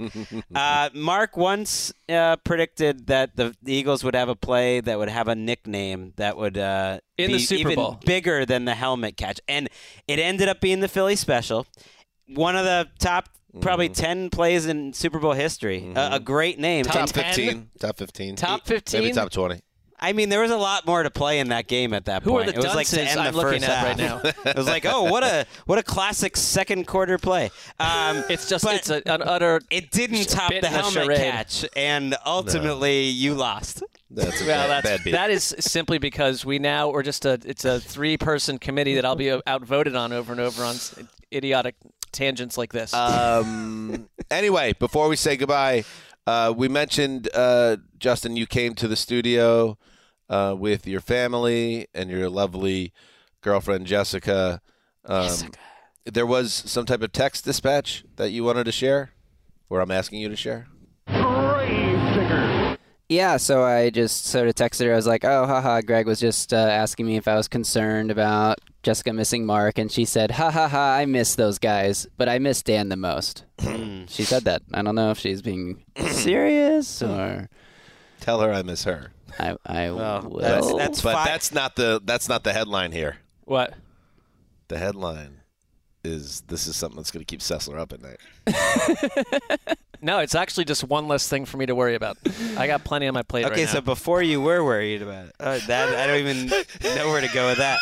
Uh, Marc, Marc Marc- had made plans while we were in London to hang out with Jessica Oh, yeah? once Yeah. we came back to Oh, the oh, states. sure. But he's, I'm, he's I'm, not subtle. I'm Not pretty sure I one-on-one. was included in those. you were pretty not sure, one yeah. on one, Not certain, also, also? I don't even sure if that's factual. but it Justin, was not one you weren't certain though that Yeah. you were in, involved in the plan, right? I was not certain. No, it was a conversation they Did had. you did you ever? I don't know if this is getting too That is personal, so but you've not opened this door. Just did you ever hang out uh, with her ex, like the three of you guys? Is that did that ever start that way? No, No. Okay. I have met him, but no. Okay. I'm sure he Okay. loves you. Well, by the way, Jessica, uh, I've recorded. Real hero. I filed and, and I've noted who you, you missed more. That it was Dan. You know, Marc's not the only one here with feelings, so that it really I am hurts. having the time really of my life. good stuff. Good stuff. All right. Well, that uh, that's just a nice W. You get a W with the Jets, and then you get a W with Jessica, and it's like, what else? Is the old zoo? When Tugboat puts his head to the pillow tonight, I'll be like, hey, this is one of the good ones. You know, life's filled with them. There's good ones and there's bad ones, and then there's just you know days that are In days. terms of days, yeah. This Right. one's like you're smiling. You got I a mean, grin on your Jessica got a W too. You know, I think she she knew that when she threw that little bomb into the show. It's like Ooh. a whole another minute of Jessica talk. And Marc, I don't imagine that you were going to sleep either way tonight, but um, that will probably not make it any easier. I would imagine. Uh, you're over you're overvaluing my concern on this particular topic, but I'm happy for you that you've had a day that makes you uh, so thrilled with your existence. Thank you. Thank you. Thank you for that. Thank you for saying that. All right, that's it. We'll be back on well Monday night. Greggy has his Monday night football vanity project, so make sure you check that out. What is the game? I mean, if, if you don't want me to continue I think it's a, it's this, a useful you know, project. Also, it is you know What did I say? you called it a va- it's not it's a that vanity. you're confusing vanity with project. the Jesselnick and Rosenthal vanity project, which you guys There are too many check- vanity check out. projects to Uh, track. it's the I don't Monday know. Night Football recap. Uh, yeah, what was the game again? It's Raiders Chiefs. Raiders. That's a good one. It's good. Maybe. Check that one out. Tuesday we'll be back with Colleen Wolfe and all that good stuff. That's it. Dan Hanzus signing off for Quiet Storm, the old boss, Gravedigger, the pipe. Always. Always there for us. Pipe every time. Till Tuesday, heed the call.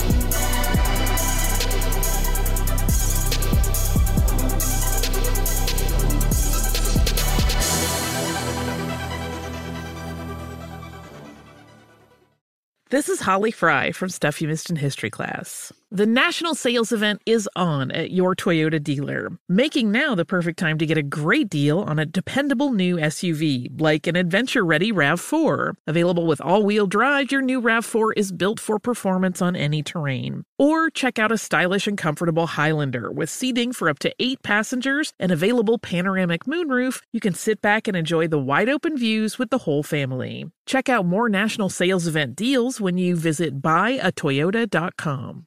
Toyota, let's go places. Whether it's your first time betting or you've been gambling for years, have a plan and know the game. Be aware of the rules and odds before you gamble. Set a budget and never gamble with money you can't afford to lose. Take a break and consider teaming up with trusted friends to help you stick to your budget. Remember, if you or a loved one has a gambling problem, call 1 800 Gambler 24 7 or go to helpmygamblingproblem.org for free confidential services.